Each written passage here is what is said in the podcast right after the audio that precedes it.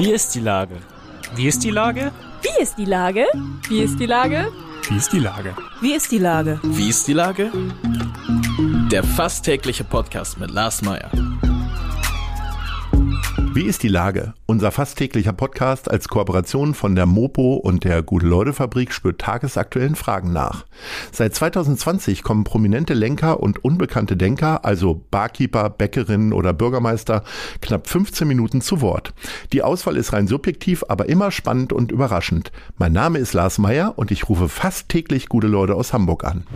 Unser Werbepartner, der das diese Woche möglich macht, ist das Mercado Altona Ottensen. Hier kennt man sich. Hier hilft man einander. Hier geht man gerne zur Arbeit. Aktuelle Jobangebote gibt es jetzt auf mercado.hamburg oder hamburgerjobs.de.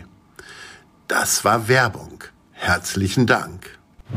Heute befrage ich die Schriftstellerin Simone Buchholz. Ahoi Simone. Hallo Lars. Ahoi.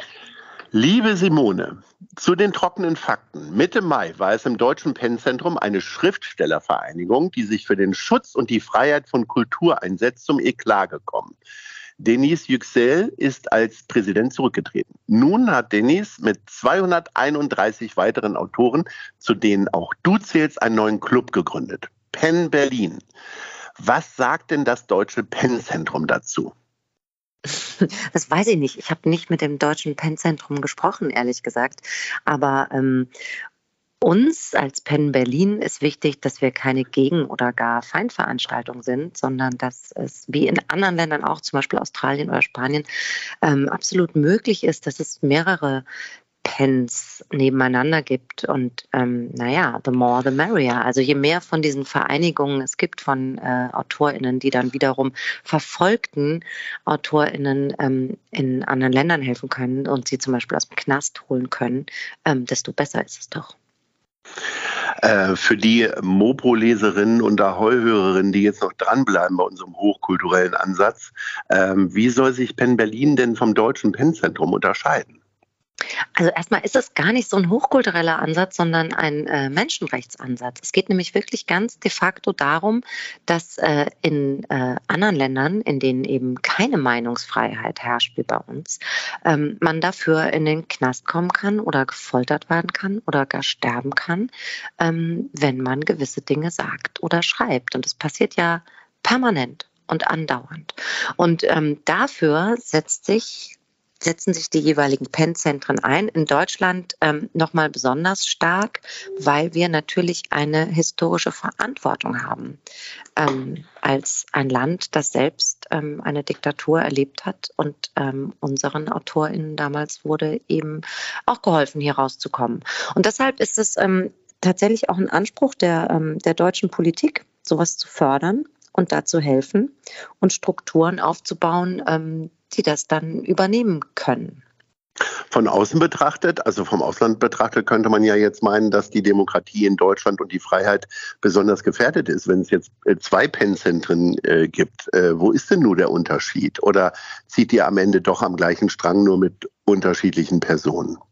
Also die Meinungsfreiheit und die Demokratie ist bei uns äh, nicht gefährdet, aber in anderen Ländern weltweit ist sie äh, sehr unter Druck. Und ähm, machen doch zwei Läden, die sich darum kümmern, dass es vielleicht ein bisschen besser wird, beziehungsweise wir können uns natürlich nicht darum kümmern, äh, wie die Strukturen in anderen Ländern sind, aber wir können diejenigen, von denen wir ganz viel lernen können, nämlich äh, KollegInnen, die sehr viel mutiger sind als wir, denen können wir helfen, äh, aus ihrer bedrohlichen Lage rauszukommen. Und da wüsste ich jetzt nicht, warum ähm, das nur ein Einladen machen sollte. Also es ist, wie gesagt, es ist keine Konkurrenzveranstaltung und es geht auch, es geht um keinerlei ähm, Bedrohung in Deutschland. Es geht, es geht nur darum, anderen zu helfen. Es geht auch darum, natürlich inhaltlich vielleicht eine Allianz von AutorInnen zu schließen, die sich ähm, dann mal konzentrierter und mit ähm, mächtigerer Stimme in politische Debatten ähm, hier bei uns äh, zu Hause einmischen können. Ähm, aber es geht vor allem darum, äh, den, den, den verfolgten KollegInnen zu helfen. Wer aus Hamburg gehört denn noch zum Penn Berlin? Und warum heißt es eigentlich Penn Berlin und nicht äh, Penn Hamburg, wenn du daran beteiligt warst? Also, wer gehört denn noch dazu? Da muss ich mal hier kurz unsere Mitgliederliste. Also ich kann es mal aus der, aus, der, aus der Hüfte schießen. Karin Küller ist dabei, Isabel Bogdan ist dabei. Ähm, jetzt müsste ich hier, jetzt so schnell, so schnell kann ich diese Liste von 232 ja, Du hast ja schon mal drei Namen gesagt. genannt. Genau, ich habe schon mal. die Frage, warum wir jetzt nicht Pen Hamburg heißen. Was ist da los? naja, die Initiative ähm, kam ähm, nach diesem Debakel von Gotha, was teilweise sich angefühlt hat wie so ein AfD-Parteitag. Und ähm, dann hat sich halt eine Gruppe aufgesetzt aus Leuten, die noch in diesem Pen waren oder auch teilweise immer noch sind. Man kann nämlich Mitglied in beiden Pens sein ähm, und hat angefangen nachzudenken, oder äh, ob man nicht den alten Pen retten sollte. Und wir dann aber irgendwann das Gefühl hatten, nee, wir haben gar keine Lust drauf, was kaputt zu schlagen. Wir wollen lieber was Eigenes bauen. Und dann äh, ging es natürlich auch sehr schnell um die Namensfrage. Und da waren ganz äh, interessante, tolle, äh, wilde Namen im Gespräch. Und dann haben wir uns aber einfach orientiert an dem, was äh, in anderen Ländern passiert, wenn es mehrere Pens gibt. Also es gibt zum Beispiel in Australien, soweit ich informiert bin, den Pen Sydney und den Pen Melbourne. Ähm, in Spanien ist es dann auch so, Pen Barcelona, Pen Baskenland.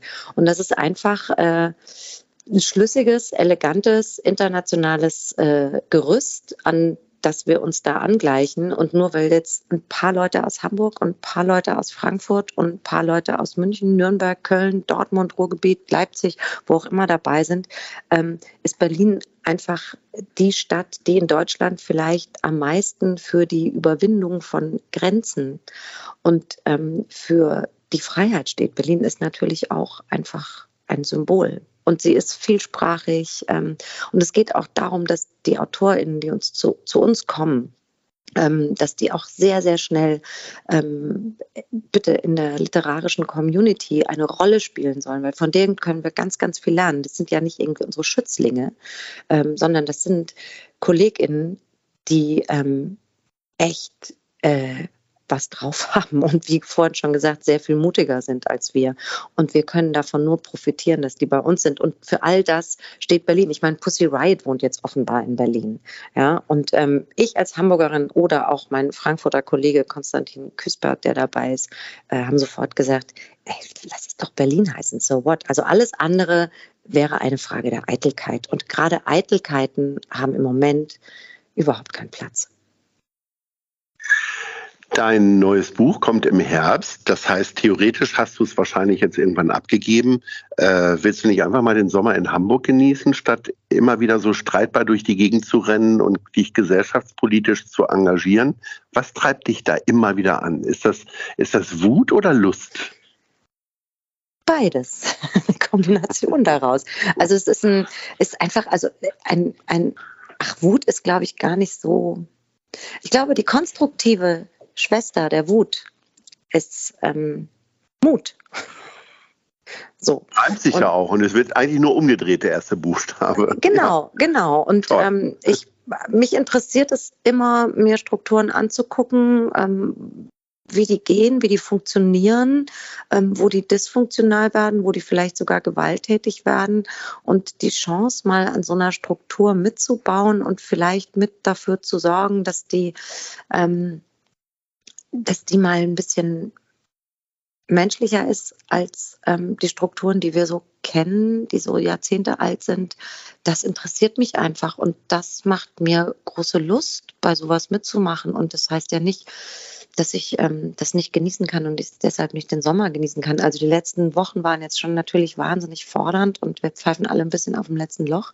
Aber dann schläft man mal eine Nacht, vielleicht äh, nimmt man sich mal zwölf Stunden und dann geht's auch wieder. Und ähm, ich finde das auch einfach, wir machen es uns eh, Lars, wir haben es uns über die letzten Jahrzehnte so gemütlich gemacht hier.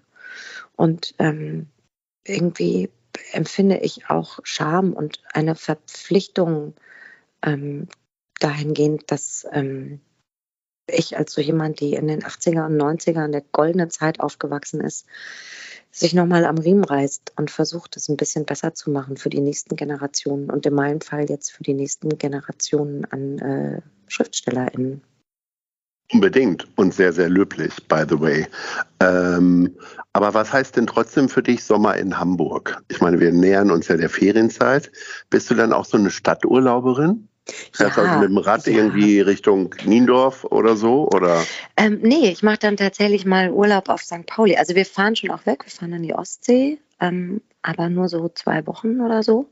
Und ähm, es sind ja sechs Wochen Schulferien und äh, unser Sohn genießt das immer total, wenn keine Schule ist und die Stadt so ein bisschen leer ist. Hamburg ist ja erstaunlich leer in den Sommerferien.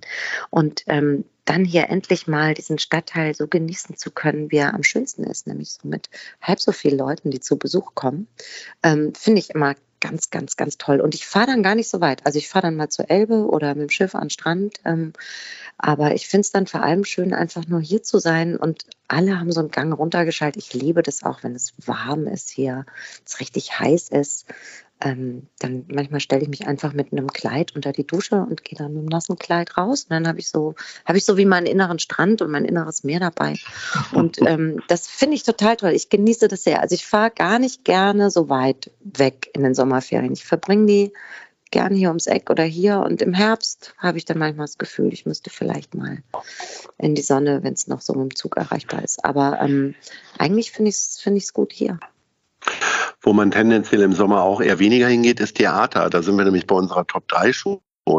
Was sind denn deine Top 3 Lieblingstheater? Fangen wir mal bei Platz 3 an.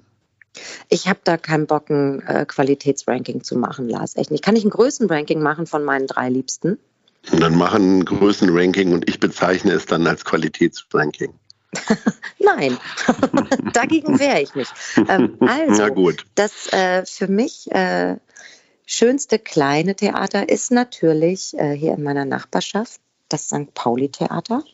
Mhm. Ähm, das ein totales Schmuckstück ist von innen und ich liebe auch diese, diese kleine, feine, aber doch irgendwie beeindruckende Bühne und ich sitze da wahnsinnig gern. Es ist, erinnert mich an das äh, Theater meiner Heimatstadt Aschaffenburg, wo ich aufgewachsen bin. Es ist nämlich genauso von innen, auch so ein Schmuckkästlein. Mhm. Und ähm, ich mag auch den Spirit, der da so herrscht. Mag mhm. ich total gern. Platz zwei oder das zweitgrößte, wie auch immer. Das zweitgrößte, also mein zweitschönstes ist ja. das zweitgrößte hier in Hamburg, mhm. das ist nämlich das mhm. Thalia Theater. Mhm. Ähm, da finde ich einfach die, da mag ich oft das Wilde auf der Bühne. Ich finde das Bühnenbild ganz oft toll. Natürlich finde ich auch das Ensemble eh super und die Dramaturgie und die Regie. Ähm, und da mag ich auch, oh Gott, im Thalia Theater diese Deckenlampenkonstruktion mit diesen vielen kleinen Birnen, die aussieht wie, sieht aus wie in so einem 70er Jahre Raumschiff. Ähm, das finde ich total super und toll. Ähm, und ich mag eben die Atmosphäre. Ich finde, Thalia hat ein bisschen was Wildes irgendwie, obwohl es so ein großes, äh, staatlich gefördertes Theater ist, hat das eine große Wildheit. Und das mhm. mag ich sehr. Hm. Jetzt sind wir gespannt, was Platz 1 ist. Ja, Überraschung, ne? Das größte deutsche Sprechtheater, das äh, Hamburger Schauspielhaus, mhm. ähm, das ich wirklich verehre. Jede Produktion ein Kracher und ähm, einfach die schiere Größe dieser Bühne, was da geht und ähm, die tolle Lina Beckmann, ein, ein, oh, ja. ein, ein, Wunder. Die Frau ist ein Wunder. Ähm, und äh, auch Karin Bayer ist, ist, ist toll, die, ähm, die das da alles macht und schmeißt gerade. Und ähm, ich finde, die haben es auch in der Pandemie alle so toll gemacht, die Theater. Ich bin immer ins Theater gegangen, sobald es ging. Und ähm, ist mir immer ein Quell der Freude. Und ich werde es immer für den Rest meines Lebens, glaube ich, tun. Liebe Simone, auch für mich war es ein Quell der Freude, mit dir mal wieder zu sprechen. Ich äh, drücke dir die Daumen für äh, euer Vorhaben in, äh, bei Penn Berlin. Und natürlich bin ich sehr gespannt, was denn jetzt bei deinem neuen Buch rauskommt, was dann irgendwann im Herbst rauskommt. Alles Liebe und bis dahin sage ich Ahoi. Ahoi.